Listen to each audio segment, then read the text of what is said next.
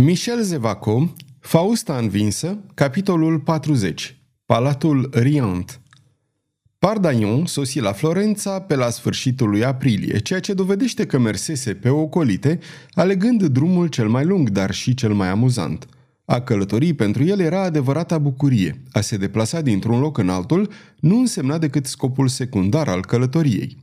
A doua zi după ce sosise, se duse la palatul despre care îi vorbise Fausta – găsi la poartă un fel de elvețian care îl întrebă dacă el era ilustrul domn de Pardaion.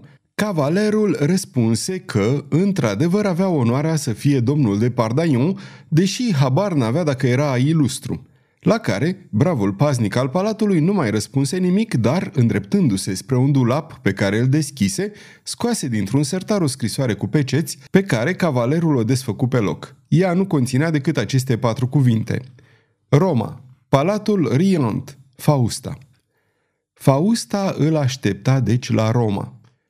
Ce dracu am venit să fac în Italia?" mormăia el în sinea sa a doua zi, călătorind pe un drum frumos, plin de mirezmele îmbătătoare ale primelor flori și inundat de razele soarelui de mai – ei, cine mă împiedică să-mi întorc calul și să o pornesc înapoi spre Orleans, unde să stau toată iarna la căldură cu picioarele la vatră, toamna să vânez cerbi și căprioare, iar vara să-mi scriu memoriile la umbra teilor bătrâni. Pardaion izbucni în râs la ideea de a-și scrie memoriile. Avea totuși să și le scrie, spre marea plăcere a cititorilor, cărora le va veni în minte să le frunzărească și spre marea bucurie a autorului acestei povestiri, care avea să afle în ele pagini prețioase. Pardaion își făcu intrarea în Roma într-o superbă seară în 14 mai 1589. Trase la hanul Franc Parisien, cuvinte care, scrise în franceză pe firmă, îi părură de bun augur.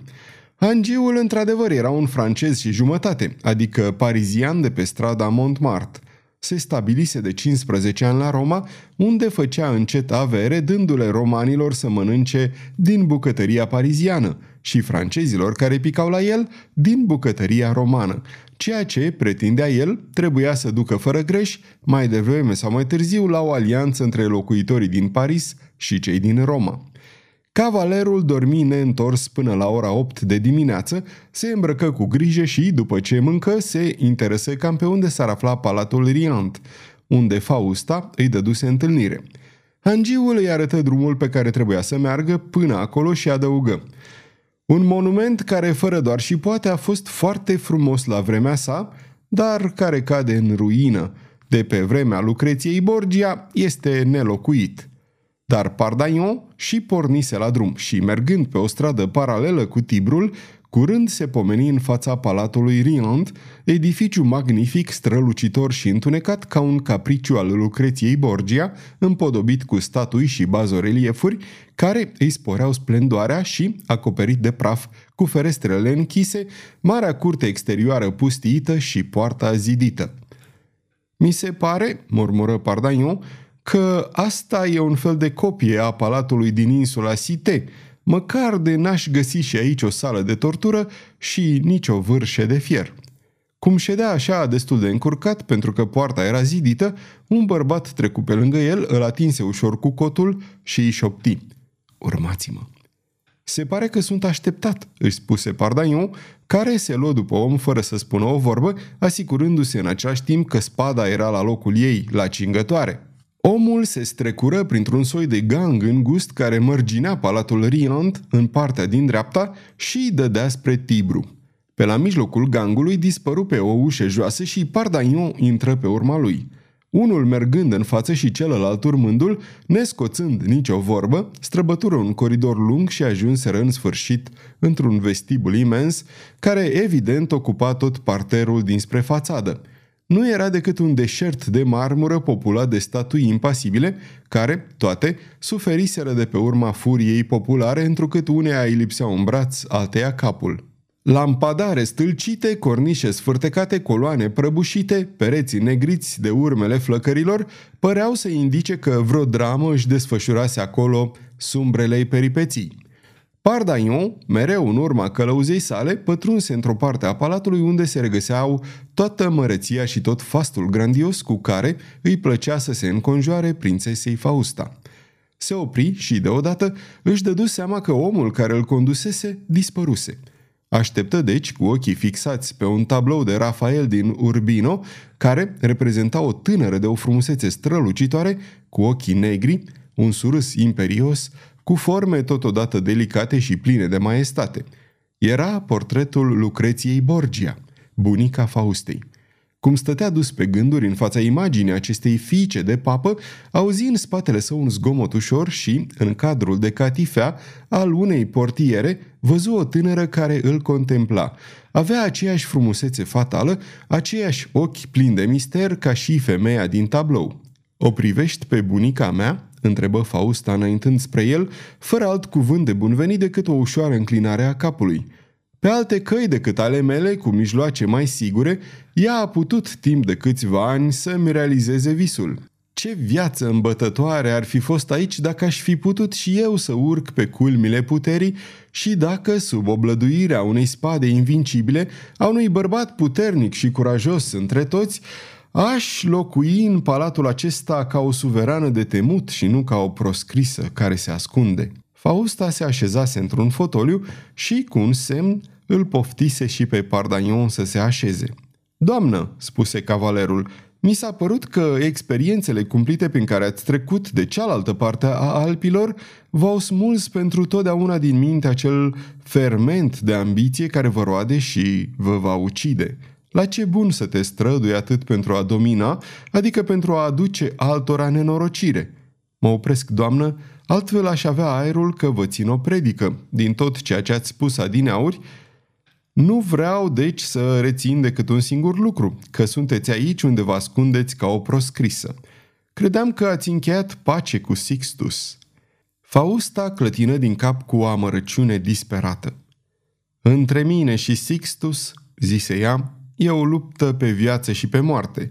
Am crezut pentru o clipă că totul s-a isprăvit, dar punând piciorul pe pământul Italiei, am înțeles că rămăsesem nepoata Lucreției și că nu puteam să uit nimic. Într-adevăr, am fost înfrântă. Înfrântă, mai ales pentru că domnia ta te-ai aflat în calea mea. Dar dacă n-ai mai fi împotriva mea, dacă ai fi alături de mine, o, oh, aș reîncepe lupta și de data asta aș ieși învingătoare. Fausta se opri o clipă ca și când ar fi așteptat un cuvânt, un semn de încuvințare, dar Pardaion rămânea de gheață. În cel privește pe Sixtus, chiar dacă eu aș renunța pentru totdeauna la luptă, el nu va renunța la răzbunare. Te-ai întrebat de ce nu te-am așteptat la Florența? Nu mi-am pus nicio întrebare, doamnă. M-ați așteptat la Roma, am venit la Roma, chiar dacă ar fi fost la capătul lumii. Dacă Fausta l-ar fi cunoscut bine pe Pardagnon, această banală hiperbolă i-ar fi demonstrat tocmai răceala cavalerului, dar tresărind de bucurie, ea continuă cu glas pătimaș. Dacă ceea ce spui este adevărat, mai pot spera încă. Împreună putem înfăptui lucruri mari, dar află mai întâi că, dacă am plecat din Florența, unde te așteptam, am făcut-o pentru că eram hărțuită de zbirii lui Sixtus – la Florența, palatul meu a fost încercuit. Eram pe punctul de a fi prinsă și am fugit. Și ați căutat refugiu tocmai la Roma? Da, răspunse simplu Fausta. Voi fi căutată peste tot, dar nu și în umbra castelului Sant'Angelo. Sixtus și-a aruncat privirile departe pentru a ghici unde m-am ascuns și atunci va uita să privească la picioarele sale. Bine jucat, zise Pardaion, care nu-și putu stăpâni râsul. Și, cu toate acestea, lucru ciudat, nu se simțea în apele lui. Femeia aceasta, într-adevăr foarte frumoasă, fecioara asta, prea fecioară și prea puțin femeie, care fusese învinsă, medita la vreo cumplită răzbunare. Femeia asta pentru care pe podul de la Blua el simțise, chiar dacă doar pentru o clipă, că îi bate inima, ei bine, Fausta nu inspira acum decât un soi de repulsie. Cavalere, rosti mai departe Fausta cu blândețe, când am aflat că l-ai ucis pe ducele de ghiz, când am înțeles că ești una dintre forțele naturii împotriva căreia nu se poate face nimic, am crezut că destinul meu s-a încheiat. Pe podul de la Blois am vrut să mor, dar mai smuls din ghearele morții. În ceasul acela, cavalere, între noi s-a petrecut un lucru grav și pe temelia acelui eveniment mi-am refăcut viitorul. Nu protesta, taci. După ce voi sprăvi de vorbit, vei spune da sau nu. Fausta se reculese un minut, apoi, ațintindu-și privirea de foc asupra cavalerului, spuse Iată despre ce este vorba.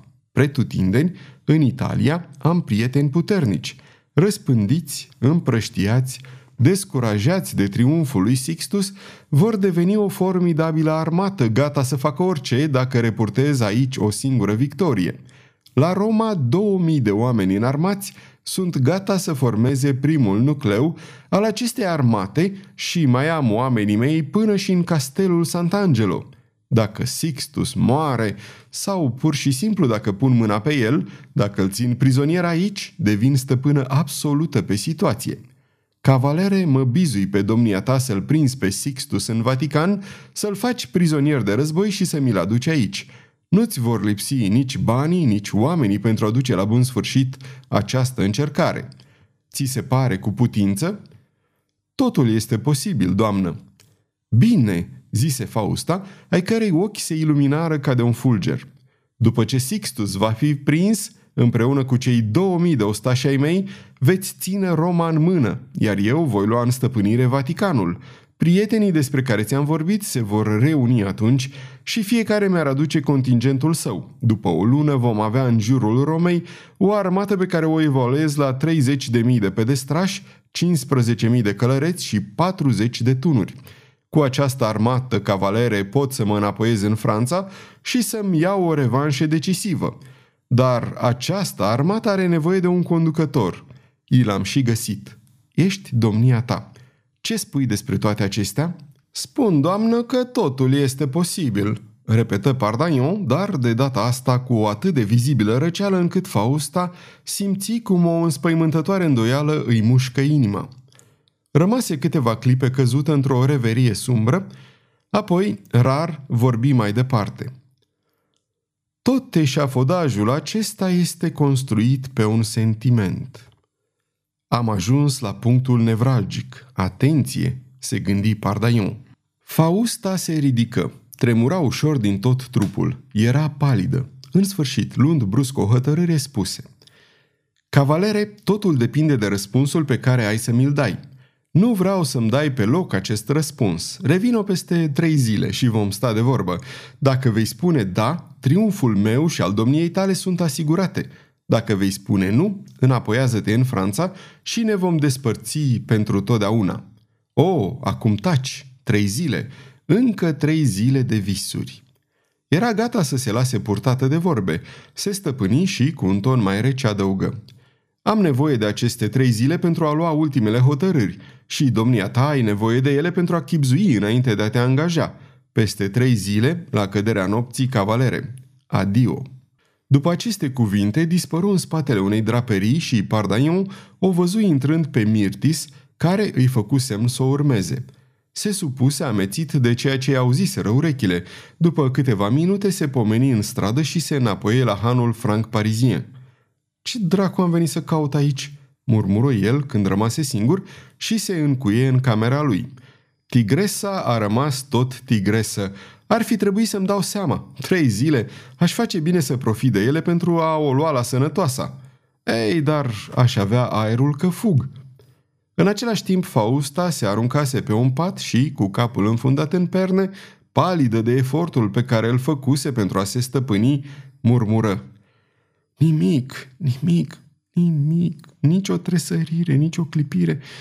O, oh, da, să chipzuiască deoarece este în joc viața lui, să chipzuiască și să se ferească deoarece acum eu l-am în mână.